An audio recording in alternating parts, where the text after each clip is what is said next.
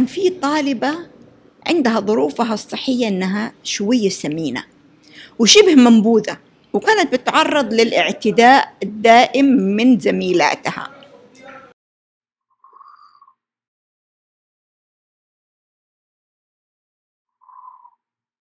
يا هلا والله. أنا سلطان وهذا بودكاست نفع. أحد برامج جمعية نفع الخيرية من إنتاج سماوة لفضاء المحتوى. هذا البودكاست اللي يستضيف أصحاب التجارب والملهمين في تخصصاتهم. واليوم نستضيف الأستاذة فاطمة الكبسي.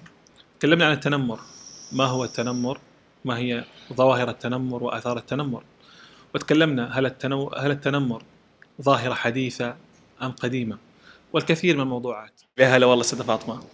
الله يحييك. آه، أول شيء تشرفنا فيكم وأتوقع إن شاء الله تكون تجربة مثرية وجميلة على المشاهد والمستمع بإذن الله. الله يسلمك وأنا سعيدة باللقاء هذا وكتجربة جديدة نخوضها آه، وشباب ما شاء الله لا قوة إلا بالله يعني يعبر عن لغة العصر باستخدام السوشيال ميديا فالله يوفقكم إن شاء آمين الله تعالى الله. أنا ودي بداية نتكلم عن جدة وايام جدة وش اللي كان حاصل في جدة يعني كتاريخ. والله اللي بيتكلموا عن التاريخ كانوا آباءنا الله يرحم كل من مات واللي على الدنيا الله يبارك فيهم. بس كانت ذكريات جميلة يعني. أنا كانت تمحورت ذكرياتي ما بين الكندرة والصحيفة وكيلو اثنين كيلو اثنين. أنا اتولدت في كيلو اثنين. كانت الدادة تيجي ال- القابلة فاتولدت في كيلو اثنين. والدراسة كانت في الابتدائية السادسة. كانت في البداية الابتدائية السادسة آه، قريبة أيام ما كانت عمارة الأوقاف كانت قريبة منها. بعد كده نتنقلنا إلى الكندرة. فكان في بازان في الكندرة. أحب أروح ألعب بالموية هناك أهرب من المدرسة أحيان يجبني أروح أطرطش بالموية. فكنا مجموعة من الطالبات نخرج. آه، فكان العالم كله محصور ما بين الصحيفة والكندرة وباب مكة باب شريف ألعابنا كانت جميلة جدا في داخل المدينة داخل المدينة. آه، عايشة كلها في ذكرياتنا. يعني أنا الآن بستعرض المشاهد من الذاكرة. وشيء مؤلم جدا أنت لما تجد ذاكرتك آه، عميقة بعيدة بعيدة وتتمنى أنك ترجعها. يعني أنا الآن سعيدة باللي بيحصل من تطوير في باب مكة. عاملين البوابة والمحافظة على ال- المباني والطراز ال- الجداوي. فسعيدة بيها. فبتعود لنا ذكريات أروح أعمل زيارة لهناك بنستعرض الذكريات هذه. كان من ضمن الأشياء الجميلة ننتظر على قبل المغربية اللي بيوزع الفوانيس. يجي يعلق في كل ركن آه، شارع الفانوس الخاص به. و... واللي يبيع الزبادي. الزبادي لبن الزبادي. فكانوا يبيعوا الزبادي خلاص يدور. ويبيع لك العدد اللي تحتاجه ستة سبعة زبادي ويستلم الفاضي. زي ما كان يبيعوا البيبسي والكاكولا ويسلم الفاضي ويستلم آه، معبأ. فهذه كانت من الذكريات الجميلة اللي كان لها طابع ونكهة خاصة فيها في جدة. طيب بما إنه قاعدين نتكلم عن وضع جدة ودراسة جدة خلينا ندخل في موضوع إنه هو الرئيسي موضوع التنمر. أنا ودي آه، أعرف تنمر جدة أول وتنمر جدة حاليا. هل في جدة كان التنمر موجود أصلا؟ أو بشكل عام هل التنمر أصلا موجود في ذيك الأوقات؟ هو شوف التنمر من أول ما خلق الله البشرية. أول واحد تنمر إبليس. تنمر على ربه. التنمر ما معنى التنمر؟ التنمر هو فكرته هو جرأة. هي الجرأة ليس الجرأة يعني الجرأة لها شقين جرأة إيجابية وجرأة سيئة سلبية. ف فأخذت كلمة تنمر من نمر والنمر عنده الجرأة بس الجرأة على أساس يصيد فريسته بلا رحمة. فالتنمر موجود. أول من تنمر كان إبليس. عندما تنمر ولم يطع. بعد كده تنمر الصورة الثانية تنمر هابيل وقابيل والحكاية اللي صارت. فهذا كله من التنمر. بعد كده العصيان. عصيان البشر للأوامر الإلهية. هو تنمر. فالتنمر هو يأتي سلوك. تنمر آه، اجتماعي تنمر لغوي تنمر له أنماط كثيرة من التنمر. فإحنا ما نقدر نقول إن التنمر هو الآن ظهر. التنمر من زمان. بس كان أقل حدة. وكان فيه ما يحكمه. يعني الجار لو شاف ابن جاره تعدى على أحد ممكن يرده ويمنعه. وفي نفس الوقت الأسرة مش حتزعل إذا لقت جارهم. منع ابنهم من التنمر. ما حيزعلوا. الآن للأسف الشديد التنمر بيزيد. نتيجة ما في أحد يرد أحد والعقوبات صار كل واحد يقول مالي شغل مالي دعوة. فطالما ما في أحد بيرد على قول المثل الشعبي يا فرعون إيش فرعنك قال ما لقيتش حد يردني. فالمثل الشعبي المصري هذا يعني فعلا ال ال إضافة إنه من أمن العقاب أساء الأدب. فالتنمر هو إساءة الأدب. التنمر موجود هذا اللي فهمته من كلامك إنه موجود من أول التنمر. بس أصبح إنه الآن كأنه يعني حاجة جديدة شوف موجودة في المجتمع. العوامل الكثيرة اللي أدت إلى انتشار التنمر. أولا التفكك الأسري. بيتربوا أجيال ما في العيب والعلاقات والحميمية. هذه واحد. النقطة الثانية أن نوع الغذاء أصبحت المعلبات بتحمل هيجان في أعصاب الناس وفي أدمغتها وفي عنف. أه وسائل الإعلام وما حملته خاصة الأفلام والسينما والبرامج اللي كلها بتؤدي إلى العنف. كان زمان إحنا لما نشوفوا المصارعة الحرة كان العالم يمنعوا الأطفال إنهم يشوفوا الأفلام المصارعة الحرة.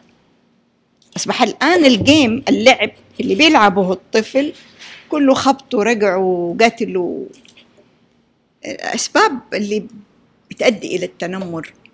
هي أسباب متنوعة. في أسباب داخلية من الفرد وفي أسباب خارجية. الأسباب الداخلية الحالة النفسية اللي بيعيشها الفرد المتنمر.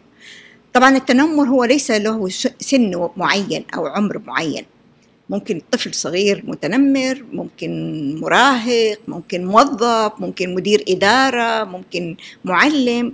فالتنمر هي عملية الجرأة في الاعتداء على الآخرين سواء اعتداء نفسي أو اعتداء لفظي أو اعتداء باليد أو تهديد كثير من الله فالمتنمر من الناحية الداخلية هو نفسيته تربيته تنشئته آه، ظروفه الصحية آه، هي التي بتجعل منه عنيف ومتنمر. آه، أما الأسباب الخارجية قد يكون المتنمر هذا أصلا تعرض للتنمر فهو نتاج سابق. سلسلة نتاج سابق ولم يتم معالجتها في حينه وإخراجه من الألم الذي عاناه آه، أيضا من الأسباب آه، للتنمر آه، عدم وجود العوامل التي تمتص طاقات الشباب والشابات أو الشخص المتنمر لأنه حينما تكون ما عندي شيء أعمله؟ أطيح في خلق الله. أطيح في خلق الله. أو إني ما أجد طموحي في العلاقة القائمة سواء عندي علاقة اجتماعية. ما أجد أنه هذه العلاقة الاجتماعية هي اللي أنا أطمح لها. لأنه ممكن يكون اهتماماتي في الخياطة إذا كانت فتاة اهتماماتها في الخياطة.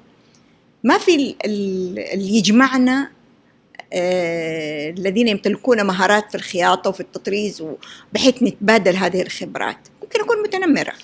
آه، الولد اهتمامه في كرة القدم اهتمامه في الشعر اهتمامه في أي اهتمام وما يجد البيئة المناسبة اللي تمتص هذه الطاقة. آه، بالذات المتنمر يكون عنده قوة بدنية في الغالب. عنده قوة بدنية. آه، ممكن يكون المتنمر عنده قوة لغوية. يلجأ إلى أساليب الاستفزاز اللفظي. يزعل الآخرين بكلمات موجعة لاذعة. آه، ما حد يعرف يرد عليه. فالأسباب كثيرة. يعني هي الخارجية قلنا والداخلية. أفهم فكرة الأسباب الموجودة حاليا بس ما أعرف أحس سابقا يعني وأنا طالب مثلا أذكر نفسي وكذا يعني أجد التنمر موجود أوكي بس ما هو اللي يعني يشعر يعني ما هو اللي ضايقني كثير جدا. هي أوكي حسيت إنه بتنمر شيء زعلني بس ما هو زي الحالي. الآن أحس إنه التنمر أصبح يعني خطره اكبر نقدر نقول على على الطفل أو على الشاب. بعكس أول ما أعرف هل هذا الأمر حقيقي أو لا يعني. وزي ما قلت لك على إنه نتيجة تراكمات زي كرة الثلج. تبدأ صغيرة وإذا ما تم إذابتها تفضل تكبر تكبر تكبر. فالتنمر تراكم تراكم. جيل بعد جيل وفئات ورا فئات. فإذا ما تم معالجتها أولا بأول حيستمر وتكبر لدرجة لن يجد الفرد حالة من الاطمئنان في الشارع في الشارع. بس إحنا مو حساسين بزيادة الآن يعني على التنمر؟ لا لا ما هي ما هي حساسية بقدر ما إنه هو هذا واقع. يعني في ظواهر. يعني إحنا خضنا تجربة أيام التعليم الثانوي نظام المقررات أول ما بدأنا. أه بدأ المشروع كان في مقاومة.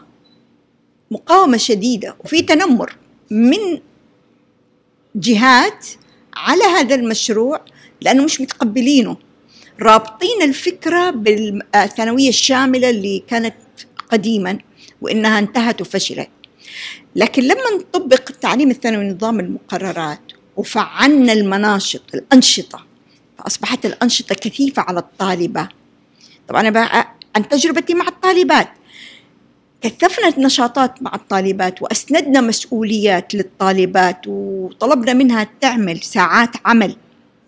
كل هذه أدت أن الطالبة غير متفرغة للتنمر.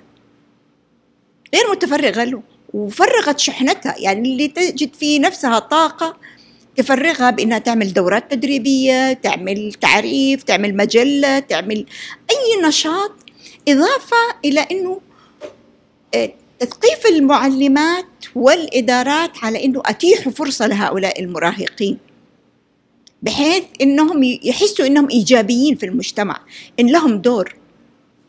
مش فقط إنهم متلقين وكل شيء عليهم يقولوا السمع والطاعة لا كنا نعطيهم مساحة إنه يعبروا عن طاقتهم ويعبروا عن رغباتهم ويعبروا عن استيائهم.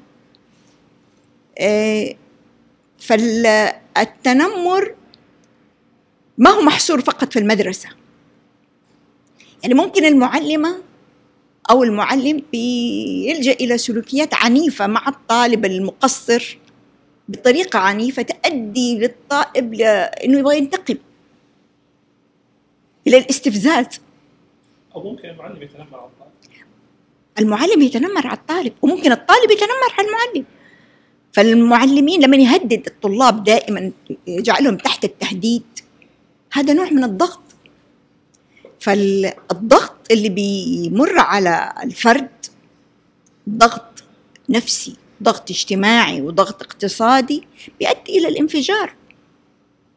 ولا نبرر للمتنمر. هذا ليس تبرير هو مخطئ ومخطئ ومخطئ. لأنه الذي يريد أن يعالج مشكلات تواجهه في أساليب إنسانية في أساليب قانونية في أساليب إدارية في أساليب نظامية يلجأ لها حتى ي- يرد عن نفسه حالات التنمر التي تقع عليه. فالطالب الطالب نفتح أذاننا نفتح أذاننا للطالب يجي يشتكي يعبر. وترى القدسية الزايدة يعني الطالب لما يغلط على المعلم ونعتبرها نهاية الكون لا خليه يغلط شوية يفرغ الشحنة الضغط اللي هو فيه بعد كده نعمل له جلسات إرشادية جلسات سلوكية لتعديل السلوك ونعرفه بالخطأ اللي ارتكبه ونخليه هو نفسه يشاركنا في اتخاذ قرار التصويب والتعديل لسلوكه. كده حنحوله من شخص معتدي ومتنمر إلى شخص إيجابي. فتجاربنا كثيرة في المدارس أيام كنا في المدرسة آه، كان في مرة من المرات يعني في سنة من السنوات كنت أدرس في صف ثالث ابتدائي.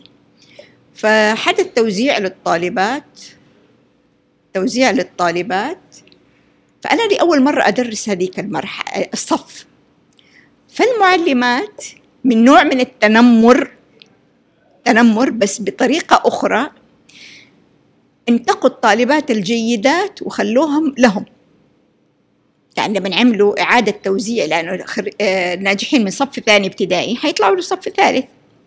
فيتم إعادة ترتيب الطالبات ولازم يكون في تكافؤ. فاللي حدث انتقوا هم الجيدات الطالبات الجيدات واللي كانوا ضعيفات. يعني اعتمدوا إني ما أعرفهم. جو علي. أنا من ناحيتي أعتبرها إنها حسنة عملوها فيا. حسنة كبيرة جدا. بدأنا للدراسة. أجد الطالبات. يعني مهارات صف أول وثاني مفقودة. قدامي منهج لازم أخلصه. طب كيف أعمل؟ عملت حل طارئ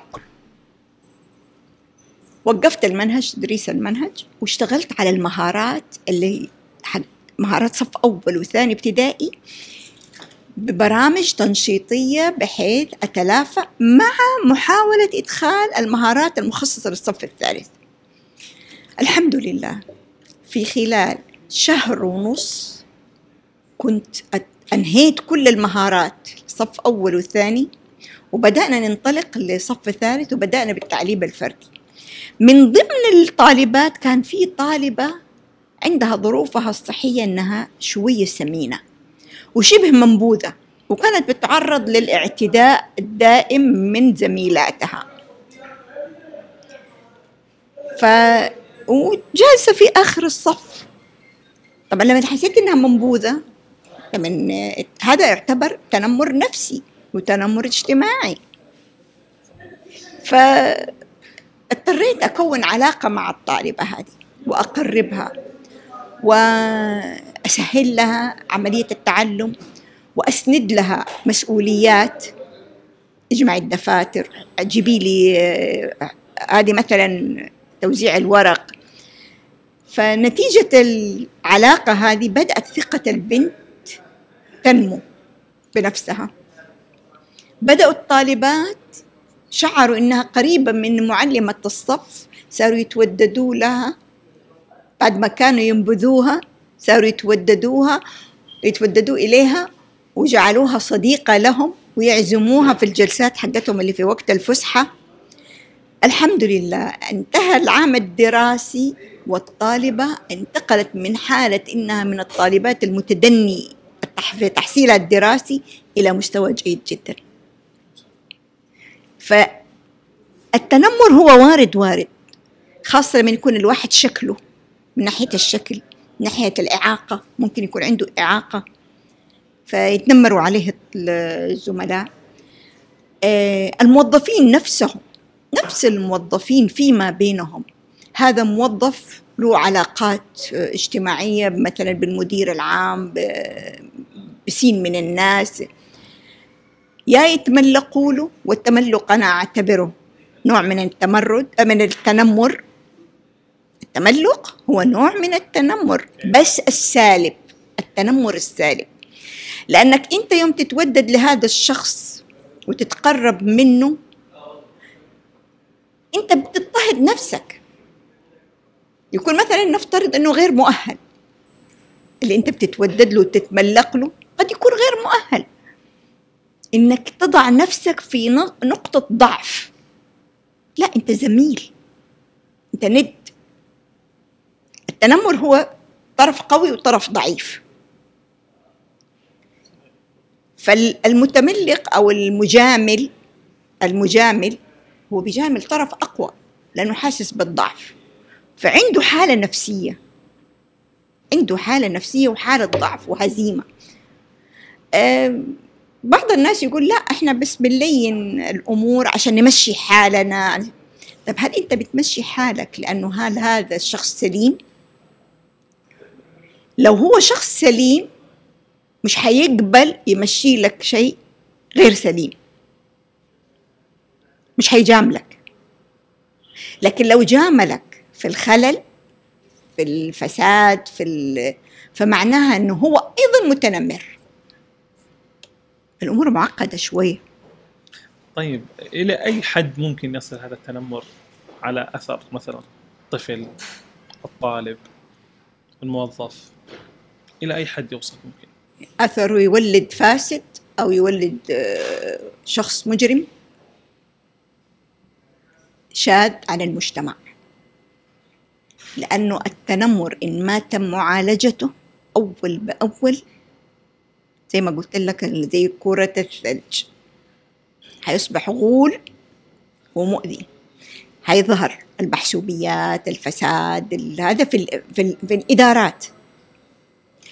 في المدارس حي ممكن الطفل ينسحب من المدرسة. يقول أنا بتعرض للاعتداء دائما بيضربوني بيعملوا لي بيسرقوا حاجاتي بي... خاصة إنه في بعض المعلمين إذا الطالب مثلا ما جاب أدواته أدواته الهندسية أو أدواته ايا كانت؟ ما جابها. نتيجة إيش؟ إنه تعرض لسرقة. المعلم ممكن ما يصدقه. حيعاقب.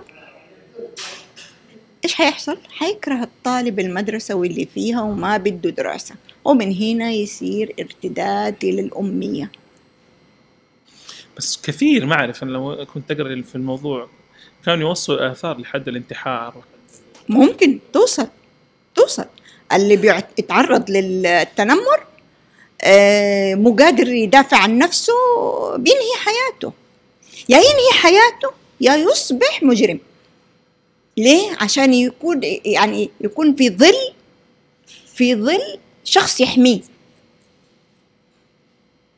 فهي سلوكيات تؤدي إلى طريق مظلم. لكن التركيز على نحن نعالج التنمر أول بأول. ما نترك له مجال إنه يكبر كده إحنا حنحد منها. طبعا إحنا في أمور الآن غصبا عننا خارجة عن إرادتنا. يعني صار الطفل على طول بيشوف مشاهد كلها عنيفة. يعني أنا تجربتي الآن عندي حفيدي حفيدي معايا عايش وحفيدتي مانعة عنهم تماما الجوالات. عاملة كنترول على الأفلام كرتون اللي يشوفوها. الرقابة الأبوية. الرقابة الأبوية. مانعة منع تام. هذه الأمور يعني كان في الأول قبل ما أجلس أنا وياه كان طاقة مفرطة. وما يزال وخاصة الأولاد. الأولاد طاقة مفرطة. إن ما فرغت آه، طاقته بألعاب بنشاطات فعلى طول هيكون مزعج. جيت أشوف إيش اللعب اللي بيلعبوه الجيم اللي كله خبط ورقع وقتل وشيء مزعج. ودمار وقنابل ومسدسات و... كل هذه اللغة. ما في لغة الابتكار ما في لغة الأدب. ما في لغة العلاقات الاجتماعية. يعني حتى بلاحظ لما يكون في شيء في تثقيف اجتماعي وشيء نقول نقول للأطفال يشوفوه أو هذا يقعدوا خمس دقائق ولا هذا لا لا لا لا طفشنا ممل. ممل. لأنه التقديم ممل. التقديم ممل. ما في اكشن ما في آه شيء مرغب. يعني آه، في أحد الأفلام كرتونية بس ما يحضرني. اسمه كده كعائلة بيحكي هو باللغة الإنجليزية. كعائلة وفي قيم وسلوكيات وفي داخل الأسرة وفي العلاقات مع الأسرة. يعني أنا عن نفسي بعتبره هذا أنجح فيلم كرتون للأطفال لكنه للأسف باللغة الإنجليزية. هو صح هيساعد الطفل إنه يكتسب لغة لكن أنا في الأول في الفترة الأولى من عمره خليه يكتسب اللغة العربية. الآن اللي أصبحوا يتحدثوا لغة عربية ليست لغة عربية. كان الأطفال اللي بيجلسوا يقتبسوا من هذه. الأفلام من هذه البرامج حيفرغوها في المجتمع. اقتبسوا أشياء إيجابية حتولد إلى سلوكيات إيجابية. اقتبسوا العنف حيصيروا متنمرين. بل حتى أنه بعض الطلاب بيحدث بينهم تنافس أنه قادر أنه يسيطر. أنه حوله مجموعة هو مسيطر عليهم. أنا ودي الآن لو نحن في العلاج أكثر وأكثر. الآن الأمهات الطفل ذاته الشاب ذاته كيف يعرف يعالج هذه المشكلة؟ أوكي. آه خصوصا الأمهات. أنا ودي يعني والاباء يعني يفهموا انه والله ولدي يتنمر عليه ما تنمر عليه. أتوقع بحل الوالدين ما هم دارين أصلا هل الولد متنمر عليه أو لا. أتوقع هذه موجودة حاليا. ما هو الانشغال الأسرة. الأب في طلب العيش والأم في طلب العيش. فصارت يعني ما بيسمعوا ما عارفين هو إيش اللي بيحدث. لما يكبروا ويبدأوا يعبروا يقولوا حصل لنا وحصل لنا. فبيحدث ألم يحدث ألم. فإحنا نحتاج إلى قنوات استماع سواء في المدرسة أو في البيت أو من داخل الأسرة.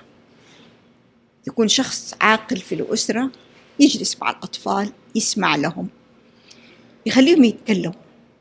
يعني ممكن الطفل يخاف يبلغني أنا كأمه. وهذا هذه مشكلة. لكن خليه يفتح قناة مع شخص آخر مع خالته مع عمته مع خاله مع أي كان من داخل الأسرة. أخوه الكبير إذا كان عنده أخ أكبر. فبدون ما نحرجه ونعرفه إن إحنا عرفنا نعالجها بطريقة سليمة. نعالجها بطريقة إني أشوف أساس المشكلة إيه هي. اللي تنمر على ولدي ليه تنمر عليه؟ إيش السبب؟ هل ابني كان بادئ في التنمر؟ يعني ممكن يكون ابني متنمر و... وهذا كان جاي ينتقم لنفسه. فإحنا لا نكون زي الناس اللي زي النعامه تغطي راسها في الرمل ولا ما هي شايفة شيء. يعني إحنا كنا نشاهد لما يجي يحدث نستدعي ولي أمر. ولية أمر مثلا نقول لها تجي مثلا لموقف حدث تقول لا ابدا بنتي عمرها ما تعمل هذا الشيء. إيوه بنتك ما حتعمله قدامك. لكن من وراكي حتاخذ راحتها. اللي ما يتسوى في البيت حيتسوى برا فلا نجعل إنه ابنائنا ملائكة. إنه ما ما يمكن لا برضه ننظر بطريقة عملية. إحنا نبغى نعالج. ما بنصيد أخطاء. ما إحنا في صدد إني أمسكك على الوحدة والنص. لا. أنا أحتاج إني أعالج مشكلة. أنا عندي طالب في المدرسة أنا مسؤولة مسؤولية كبيرة على المتنمر والمتنمر عليه. مسؤوليتي من أول المدير إلى الغفير إلى البواب فإحنا هذه المسؤولية لابد أن نتشارك جميعا الأسرة والمدرسة.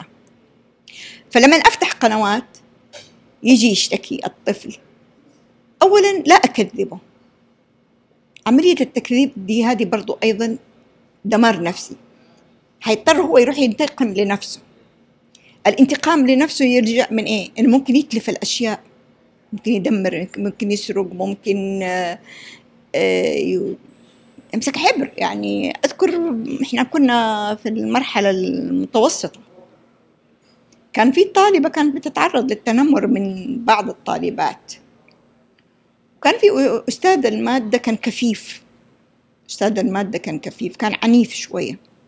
فتكوم عليها العنف من عدة جهات من أستاذ ومن معلمة ومن زميلات. فكانت معلمة الجغرافيا واقفة كده فهي فتحت القلم بطريقة بحيث تعمل سكب للحبر كنا نعبي حبر. الأقلام فتحت القلم بحيث يعمل طرطشة الحبر على ملابس المعلمة. طبعا عذرها أنا فتحته من غير قصد. لكن إحنا متأكدين إنها كانت قاصدتها لأنه إحنا شفناها كيف كانت الحركة اللي عملتها. ولا الواحد من بيفتح بيفتح لكن هذه لا. عملت الحركة إنها قاصدتها طبعا حاولوا يحققوا في الموضوع حاولوا يحققوا.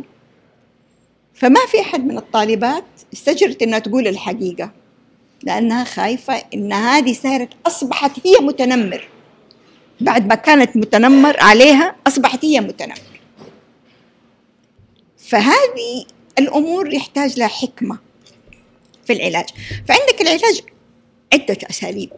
كذا ودي نخش في التفاصيل الآن في موضوع العلاج نقاط واحد اثنين ثلاثة.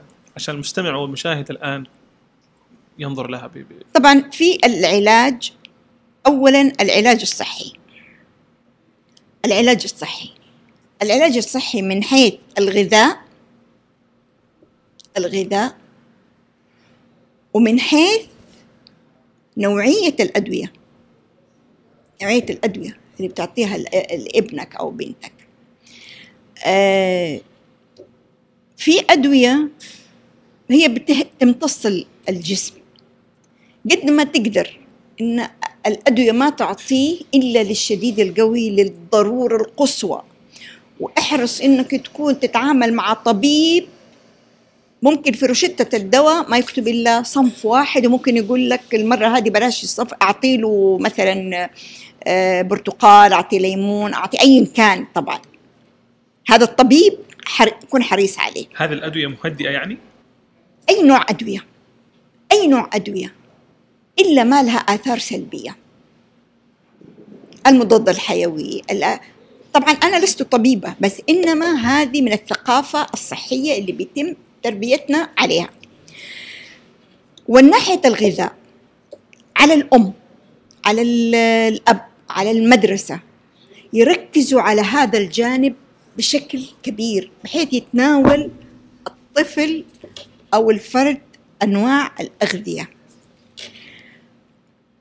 يعني أنا عن تجربة كان عندي ألم في ركبتي فصرفوا لي دواء على الألم للركبة. إيه اللي حصل؟ اتدمر الجهاز الهضمي عندي. ودخول مستشفى وما إلى ذلك لأنه يعني أدوية العظام قوية وما كان في شيء. لما اشتغلت على الناحية الصحية العلاج بالغذاء الآن الحمد لله ما باخذ أدوية.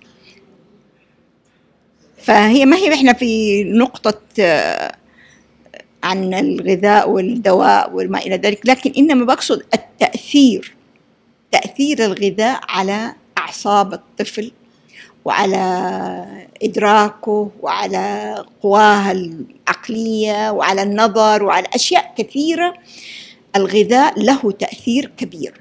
هذه جانب. الجانب الثاني في الناحية الصحية نبعد عن أولادنا المدمرات السموم بيبسي وشيبسي والعالم دي كلها اللي ما بتعطي بتخلي أولادنا مع الأسف الشديد في حالة لونهم ما في حتى حيوية ما في طاقة ما في نشاط إيجابي ما في قدرة على التفكير السليم. هذا الجانب الصحي. نيجي للجانب الاجتماعي. نكون علاقات اجتماعية طبيعية. بلاش العلاقات الاجتماعية المبهرجة. في العلاقات الاجتماعية ننظم للطلاب للأطفال مناشط. نعمل لهم مسابقات. نعمل سؤال وجواب. نلعب مرح. في داخل المجتمع. تتجمع الأسرة. وبلاش الحواجز. والكلمة اللطيفة. خليهم يسمعوا الكلمة اللطيفة بالنسبة للعلاج طبعا ما في شيء ما, ما له علاج. ما في شيء إلا الحالات الميؤوس فيها. ميؤوس منها هذه لها أساليبها القم... يعني اللي نضع لها حدود مثل العقوبات وال... لكن خلينا إحنا في العلاج اللي يكون في البدايات في البداية أول شيء إن الطفل أو الطالب نعتني بغذائه. نعتني اعتناء كبير بغذائه. لأنه من الأغذية تساعدنا على إنه يكون هادئ. تكون ردود أفعاله خفيفة. وهذه حتكون لابد من طبيب العائلة. يكون على اتصال مستمر بطبيب العائلة. آه، من ضمن الناحية الاجتماعية وسبق تكلمنا عنها الناحية الاجتماعية يكون هناك أنشطة اجتماعية في داخل الأسرة الواحدة أو في داخل الحي. آه، نخلي عيالنا أمامنا ويمارسوا أنشطتهم ونشاركهم إحنا بحب. بالطريقة دي أنا حمتص الغضب اللي هم فيه حالة التنمر. الفرد الذي بيتعرض للتنمر أنمي شخصيته. أقويه أقول له لا تخاف. ما تخاف من أي حد. حتى لو أحد ضربك. لا تخاف. ممكن تذكر لي. تبلغني. لو حد قال لك لا تتكلم لا تقول لماما ولا تقول لبابا ولا تقول للمعلمة ولا قول له لا تصدقه قول له في الأول طيب أوكي. وبعدين تعال بلغني. هذه الأسرة لازم تعمل كذا المعلمة لازم تعمل كذا تفتح للمتنمر عليه الأمان إنه يجي يتحدث وحيتم معالجة المشكلة بطريقة تربوية سليمة. من أساليب العلاج خليه يفرغ شحنته بالكلام. خليه يقول كل اللي نفسه حتى لو قال غلط. أنا حدث لي مرة موقف في إحدى المدارس. كان عندنا عجز في المعلمات. كنت مشرفة تربوية فنزلت الميدان على أساس أسد العجز لبين ما يتوفر معلمة. فكان طالبات الصف الأدبي. طالبات الصف الأدبي معروف عنهم كانوا في المدرسة هذيك أنه شاغبات يعتدوا على بعضهم البعض. شيء يقولوا بباب المزاح لكنه بيزعج. وشيء من باب القصد. فمرة من المرات كان عندي عمل مع مديرة المدرسة لأني بغطي دوري كمشرفة ورئيسة قسم ودوري معلمة. أخرت عنهم خمس دقائق وأنا أصلا جهزت لهم برنامج من بداية العام. هذا البرنامج في حالة تأخري أو غيابي لأي ظرف. إيش الخطط البديلة؟ في خطط بديلة إنهم يعملوها. هم ما التزموا. فأنا جيت نص الفصل برا في حالة شغب. طبعا كيف أتصرف معاهم في الحالة هذه؟ طريقة التعامل معهم من البداية أنا ما أناديها الشخصية الطالبة إلا باسم أستاذة أو دكتورة أو باش مهندسة على حسب اللي تعرفت عليهم في بداية الفصل الدراسي. كل واحدة إيش المهنة اللي ترغب واللي قالت ترغب تبغى تكون سيدة بيت ربة بيت سيدة فلانة. فكانت هذه لغة الخطاب بيني وبينهم. فجلستهم خليتهم يو اللي جو متأخرين أنا دخلت جو متأخرين طبعا هم في حالة شغب ننتظر. حللت الموقف ما رأيكم إيش اللي حصل إيش اللي عملتوه؟ اللي تقول أنا رحت أعمل كذا واللي رحت أعمل كذا. قلت لهم طيب هل كنتوا ماشيين بهدوء؟ قالوا الصراحة يا إحنا كنا بنعمل صوت. قلت يعني عملت ضوضاء عملت تلوث سمعي وتلوث بصري. إذا حدث منكم تلوث. طيب التلوث إيش نعمل له؟ لازم نزيل التلوث. بمقابل إن إحنا نعمل شيء جيد. المدرسة. طيب إيه رأيكم؟ إحنا بنواجه مشكلة في المدرسة نقص في عدد العاملات في المدرسة. إحنا حنعمل تنظيم وترتيب وتنظيف للمدرسة عشان نزيل التلوث اللي أحدثناه. تواصلت بوكيلة المدرسة. قلت لها تفضلي يا أستاذة. تعالي البنات كانوا أحدثوا تلوث سمعي وبصري وهم حابين إنهم يعملوا إزالة لهذا التلوث بإنهم حينظفوا المدرسة ويرتبوها. فأمامهم ربع ساعة يقوموا بهذا العمل عشان يكتبوا عنه تقرير. إيش المشكلات وإيش الصعوبات؟ لأن كانت مادتنا بتحتم إن إحنا نكتب تقارير عن أي عمل نعمل تقرير. فانتهزت هذه فرصة. طبعا راحوا هم مع إشراف وكيلة المدرسة كانت وكيلة المدرسة ولفوا على الفصول كلها ونظفوا ولموا النفايات هذه وحطوها في المكب و... آه، اشتغلوا شغل كامل. فلا وراحوا غسلوا إيديهم. فهم جو قلت لهم ما رأيكم؟ أكيد كانت تجربة جميلة. وكنت أتمنى إنها تتكرر مرة ثانية على أساس إحنا في عندنا أعمال نحتاج إن إحنا نقيمها. قالوا توبة يا أستاذة. مش حنعيدها نخرج. وفعلا حصل إنه كان مرة عندي اجتماع في إدارة من الإدارات. الطالبات صمت. المديرة تقول والله شكينا إنه في عندهم معلمة. راحوا للفصل وجدوا كلهم بيشتغلوا على حسب الخطة اللي إحنا اتدربنا عليها بداية الفصل. صار انضباط. طبعا بناء على هذا الموقف المديرة طلبت مني أعمل شيء لطالبات الأدبي اللي نظام سنوي لأن كنا بنعمل عملية إحلال بنطبق نظام المقررات تدريجي سنويا. فكان بنات آخر دفعة في الثانوية العامة مسار آه، اللي هم الأدبي النظام السنوي كانوا مقصرات في دراستهم. إهمال آه، سوء تعامل أشياء كثيرة سلوكيات إحنا نعتبرها اضطراب سلوكي. فطلبت مني المديرة والمساعدة على إني زي ما عالجت بنات نظام المقررات أشاركهم في إني أعالج البنات آه، النظام الثانوي بس هذا مش من اختصاصي يعني مش عملي. فطبعا شوية ضغوط مارسوها علي. عملوا تنمر. أدبي. تنمر أدبي. فأحرجت فقلت ما في مانع. جمعت الطالبات قلت لهم اجمعوا لي إياهم يوم النشاط وأعطوني كمان حصة إضافية. فأخذتهم ثلاث حصص متتالية. جمعناهم في الفناء وعملت علاقة ذوبت الجليد. كسرت الحواجز. وفتحت قنوات تواصل معي. فوجدت أمور مو بس تنمر. على وشك الانحراف. يعني الخروج من نطاق التنمر إلى الانحراف الأخلاقي. سلوكيات يعني مخيفة. طالبة ثانوي مراهقة. وما في قنوات اتصال. وما في أحد يسمعها. ولما تخطئ الكل حيهاجمها ويعاقبها ما حيحاولون. يمتصوا هذا الشيء. ف يعني أنا انصدمت بصراحة على السلوكيات اللي سمعتها والتنمر والاعتداءات والهجوم والتلفظ و...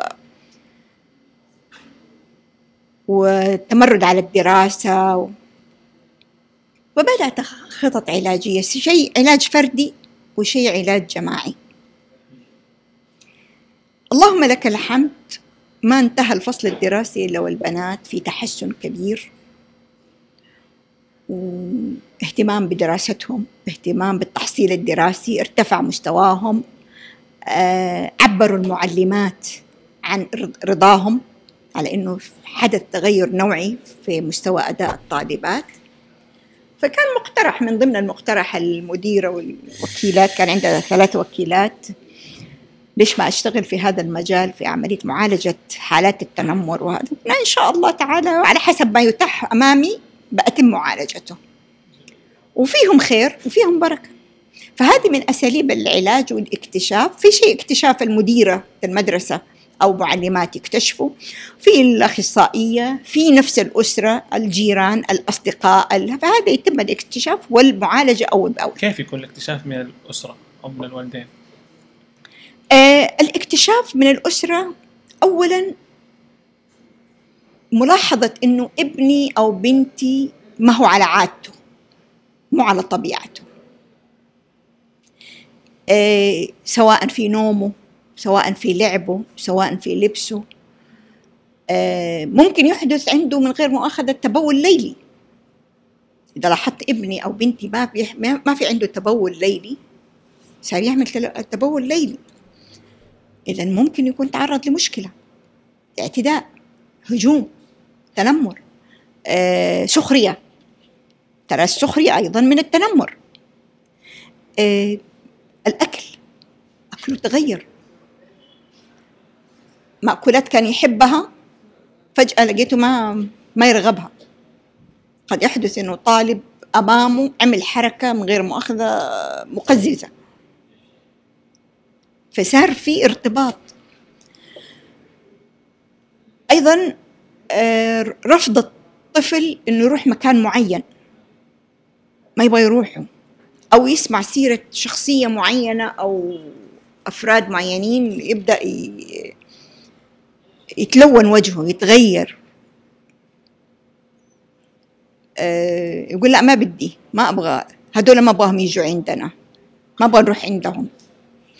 آه، أيضا من أساليب ال- الاكتشاف ملاحظة الأم على يعني من غير مؤاخذة قد يكون التنمر يصل من غير مؤاخذة إلى اعتداء في علامات في مؤشرات. فكل هذه الأساليب وممكن الطفل يتكلم. يجي يقول ويشتكي. لا نكذبه نعتبر كلامه صحيح. والعيار اللي ما يصيب يدوش. وما في دخان إلا وتحته نار. فعلشان كده ما نقفل الأبواب. وقبل كل شيء نغرس فيهم الشجاعة على التعبير يعني أنا من تجربتي عندي حفيدي أمس كسر لي الستارة خلعها بتمرجح فيها. جيت لقيتها كده. مين سوى كده يا ولدي؟ طبعا بيحاول إنه يبرر يجيب لي تبريرات على إنه هي كانت آه، أختي عملت كده هي بيحاول يديني مين عمل كذا إحنا شو اتفقنا نقول الحقيقة أنا. كده وهو مقطب ومستاء طيب وهذا الخطأ اللي عملته يستحق العقاب ولا ما في عقاب؟ لا سامحيني. قلت لا مش حسامحك لازم تتعاقب. إيش اللي حتتعاقب؟ طبعا في عندهم كانت الألعاب مبعثرة. أنت حترفع الألعاب هذه لوحدك. وحترتبها لوحدك. ومش حنخرج اليوم الحديقة. يتوسط يتكلم يجيب. لا تراجع. هذا برضو مهم. تعطيه ثقة إنه يقول بشجاعة. ولما تعاقب عاقب بدون قسوة. حتى لو لجأت إلى الضرب الضرب الغير مبرح. بس دلالة. ترى كثير يتمنى يقول الضرب آه، مش مش سيء مش مش صحيح. بس ليس بب- يعني كإشارة مثلا. بس يكون فادح. يكون الأمر فادح. لكن الأمور الثانية لا. آه، في بعض المؤشرات نلجأ لها الحكايات. الحكايات. نألف حكاية ونفبركها. زي مثلا آه، الطفل يعني حفيدي يبغى يحب ينطلق يمشي لوحده. طب كيف اشكمه إنه ما يمشي لوحده؟ يغفل عني. مهما كنت آه، هذا ممكن يمين شمال أنا لسه في طفلة ثانية. فبحكي حكاية الطفل لما يبعد عن أهله بعيد. ممكن يتعرض إنه أحد يخطفه. فبجيب حكاية قصة في عندنا قصة آم، مرة كنا بنحكي على قصة طفل اسمه عمرو. ومرة حكينا قصة لطفلة اسمها أميرة. فموقف حصل معي قبل أمس. الولد حفيدي يبغى قصة عمرو والبنت تبغى قصة أميرة. طيب كيف أحل الإشكالية بينهم؟ ألفت قصة فيها أخوين واحد اسمه عمرو والبنت اسمها أميرة ودخلناهم في أسرة واحدة. عشان بدأ صراع. حي... لا أنت أسكتي لا أنت أسكتي. طبعا وعملية أسكتي ما أسكتي. هنا لازم نمتص. لأنه هذه كلها مؤشرات تنمر بدايات تنمر. فالفرد بطبيعته بطبيعته يبغى يدافع عن أشيائه عن اللي هو مقتنع فيها. فيبدأ بالدفاع عن ممتلكاته وفجأة يتحول إلى إنه معتدي ومن معتدي إلى متنمر. جميل. كل الكلام اللي قلتيه أمانة جميل في, في, في هذه الحلقة وإضافة مميزة أمانة في موضوع التنمر. وأتوقع يعني آه، الجمهور المستمع آه، حياخذ كده خبرة متراكمة في موضوع علاج التنمر. يعطيك ألف عافية. الله يسلمك بس أنا ما حأتركك. أنا يعني حتى أقول للشباب في الإعداد الين ما تقول لي قصة ما يصبح مليون. كيف كانت؟ وش الفكرة كيف جت؟ نبغى نفهم هذه النقطة. خصوصا لو قلت لي الموضوع من سبح مليون أصابني شيء من الحركات الكبير يعني زي ما بيقول والله تجربة كانت جميلة في محطات حياتي. حياتي مليانه محطات جميلة. آه، كنا أيامها آه، تقريبا في آخر 2003 في آخر 2003 على ما أذكر. كنا في العمل كان عندنا شغل فبنتأخر في الدوام لين بعد العشاء الساعة 8 الساعة 9 بنحضر للقاءات. في يومها أنا رجعت من الدوام التليفون قدامي كده. حاولت كررت عدة مرات من يوم ما بدأ البرنامج على أساس إني أحاول أبغى أشترك كده بس بشوف يعني هل يطلع معايا ولا هو بس مجرد ناس مرسومين. كان في ذهني إنه هو كان ناس مفتعل للقصة ويختم اختيار الشخصيات و...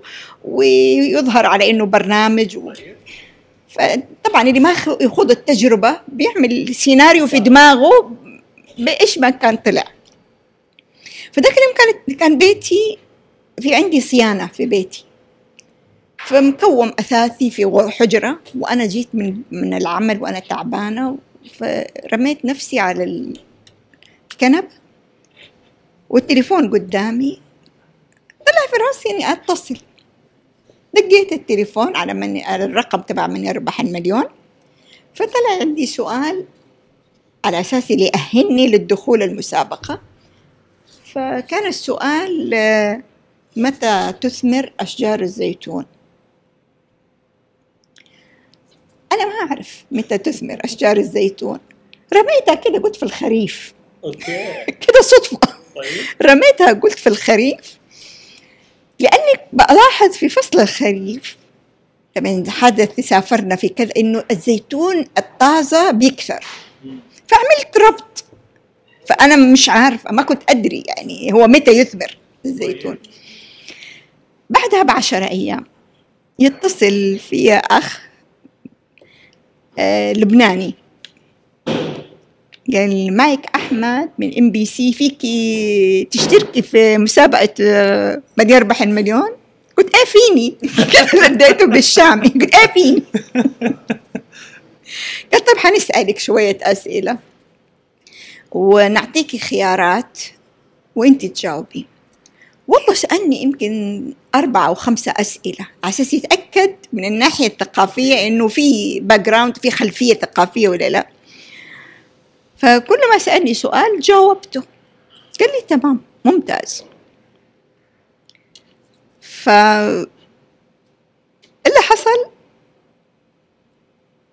غابوا كم أسبوع كذا أرسلوا لي رسالة على إني أراجع السفارة ال- الفرنسية. تصير في لأن فرنسا؟ حيكون في فرنسا. حيكون في فرنسا. فأرسلوا لي قالوا ادينا رقم فاكس. كان عندي فاكس في البيت. أرسلوا لي على الفاكس. فعلا ومحتفظة إلى الآن من الخطاب حقت ال- آه، أرسلوا لي على أساس خطاب موجه للسفارة الفرنسية. مين اللي تحب يشترك معاكي؟ قالوا مين تحبي قلت ما في إلا أمي. والدتي رحمة الله عليها. والدتي من بيئة بدوية. حتى كانت كل ما نقول لها حاجة يا ماما سوي كده اعملي كده زي الناس المتفرنجة يعني. تقول لي أنا من البادية. أعرف أعمل لبن. يعني الريف. فأخذت جواز أمي ورحنا طلعت الفيزا. فأيامها كانت الخطوط السعودية في الفترة هذيك كانت معت في ال- ال- التعاقد مع ال MBC فكانت الخطوط الأردنية عالية. فجت في صالحي نمر على دولة أخرى. فلما سافرنا آه، سافرنا على الأردن جمعونا. فأتاري في كمان شخصيات أخرى جو. من عمان من الإمارات آه، ومن السعودية من القصيم. فكلنا تجمعونا في الأردن قبل ما مش جاء موعد الرحلة فرحنا وصلنا على فرنسا باريس. في باريس كان ديك الأيام العالم مشتعل بعد أحداث 11 سبتمبر. حق 2001 أعتقد كده. وأفغانستان والهموم هذه العالمية والدنيا مولعة. فالاستنفار الأمني عالي جدا جدا. طبعا إحنا كلنا العرب اللي جينا لل MBC يعني خلونا في المطار. ونشوف الأمن اللي رايح واللي جاي وعملية اتصالات و... إحنا ليش مجلسين؟ الركاب مشيوا كله مشي. وكان معانا شخصية من ضمن اللي جو في الرحلة من الشخصيات الملتحية هذا كان علينا block بسببه. ف عطلونا. قعدنا في المطار يمكن حدود ثلاث ساعات ونص أو أربع ساعات. خلاص كنا مرهقين. البعض كان يقولوا خلاص رجعونا إذا ما هيدخلونا رجعونا. جاء مندوب ال MBC وعملوا اتصالاتهم والمهم طلعونا وأخذنا الاتوبيس حقت ال MBC ودونا في السكن الفندق طبعا والدتي لأول مرة تخرج خارج المملكة وراحت على فرنسا. شيء لا قبلته ولا استوى ولا حبته. وكانت تخاف من غير مؤاخذة أمي من الكلاب. فكانت مرعوبة طول ما إحنا ماشيين. جاء ثاني يوم يعني ودونا على ال MBC فكانوا بيسجلوا حلقتين. فبيعملوا لنا بروفا كيف نعمل السرعة. السرعة مين اللي يطلع. أنا بالنسبة لي في وقت البروفا ولا مرة طلعت طيب. في البروفا ولا مرة طلعت. بيعملوا بالسرعة كلهم بيسبقوني. طيب. لما جاء خلاص وقت التصوير ال- هذا فأنا كان في تصوير الح- الحلقة تبعي حتكون في ال- المجموعة الأولى. المجموعة الأولى. بدأوا تحضيرات وأنا بدأ الرعب. استوديو أسود في أسود. أسود في أسود. فبدأ الرعب يدخل فيا. طبعا قبل ما أسافر كنت حضرت مين اللي حتواصل معاهم؟ ابن أخويا عبد الرحمن الرياضة. جيب له تاريخ الرياضة. آه، رئيستي المباشرة آه، أستاذة جواهر في اللغة العربية. أنا تخصصها فقه لغة عربية. زميلتي روعة فيما يخص الفن والغناء. يعني أنا هدول أنا ميح فيها. لو يسألوني عن هذا فهذول الثلاث الشخصيات اللي فطبعا لما وصلنا ادونا أسماء الشخصيات تليفوناتهم أعطيناهم عملوا اتصالات مبدئية معاهم يقولوا لهم خلوكم إحنا حنبدأ تصوير. فبدأت الحلقة للتسجيل فأنا جالسة كان على يميني أخ من عمان. فبيقول لي وأنا الوحيدة مرأة في الصف. قال يلا نبدأ. فجاء ترتيب كلمات رأس الحكمة مخافة الله. قلت أنا أول واحدة يعني كان في البروفا في البروفا ولا مرة ولا مرة في البروفا فطلعت أول واحدة أول واحدة تبدأ التسجيل. طبعا بيعملوا المشهد ده وبعدين يوقفوا التصوير. وقبل ما نخرج ويجي جورج قرداحي فيعملوا لقطة إن إحنا برا. ويخلونا نستريح قبل ما يجي ونعمل لقطة إن إحنا واقفين مع بعض. فأنا صرت أنتفض. بدأ الرعب الجد. فأنا متكية راسي. فجاء في جورج قرداحي شو فيكي؟ قلت له ولا شيء. اللي خايفة قلت له أيوة خايفة. قال من شو؟ قلت منك. قال لا لا ما بتخاف. والمخرجة و... بدأنا الحلقة. فالحمد لله عديت الأسئلة السؤال الأول الثاني وبدأت أمشي. فجاني سؤال من ضمن الأسئلة الظريفة على بنك فيصل الإسلامي. مقره مكة جدة الرياض فأنا من شباك بيتي بشوف البنك الفيصل الإسلامي. من الشباك أشوفه. أقول له في جدة يغالطني. في جدة يغالطني. بس المقطع هذا أفتكر إنهم ما ما ما أخذوه. قلت لهم قدام بيتنا. الموقف الظريف الثاني لما جاء سؤال فني فيلم السفيرة عزيزة. أنا ما منيح وكانت زميلتي روعة بتقول لي قالت لي شوفي لو جاء إنك تختاريني صديق حسيبك وحقعد آه، أحكي مع جورج. طيب. قلت لها أنت حرة. فجاء السؤال السفيرة عزيزة البطلة سعاد حسني مين اللي معاها وتستعين بصديق. أول ما طبعا جاء السؤال كده أنا جاء علي ضحك. فهو مستغرب جورج إيش ليش بضحك؟ فحكيت له طبعا هذه برضو شالوها. قلت له أصلا صاحبتي قالت لو اتصلت عليها حتسيبني. حتقعد تحكي فبدأ فقالت لي على طول ادتني الإجابة السليمة فوصلت لين آخر اللي هي 32 وأنا ماني قادرة أكمل. السؤال اللي حق ال 64 كان ممكن أجاوبه بس أنا خلاص في حالة إرباك. إرباك شديد ما مش قادرة. بس عزائي إنه اللي جو بعدي الشخصيتين الاثنين كانوا أقل مني. قلت الحمد لله أنا أعلى واحدة لما خرجت بعد ما يعني خرجنا الحلقة تصوير فلما خرجت وجلست معاهم مع المخرجة ومع هذا وبنحكي وفي نقاشات قالوا طيب كيف أنت اخترعتي يعني؟ التوتر.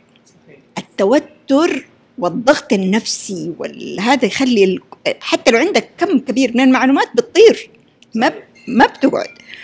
فهذا عشان كذا كمان عملية التنمر. لو الطالب فاهم وشاطر بس مجرد إنه يطيح في يشعر بالتوتر. خلاص يفقد النجاحات اللي كان يتمناها. يعطيك العافية. حكاية جميلة. سعدنا بك أمانة وأنا سعيدة فيكم وشكرا لكم على الوقت اللي أعطيتونا وإن شاء الله يكون في فائدة ونفع. ونتمنى من كل فرد في المجتمع في المدرسة في الأسرة يلتفتوا إلى حالات التنمر بطريقة إيجابية ويعالجوها ولا نجعلها يعني مصدر من مصادر آه، توليد العنف. بإذن الله يا رب.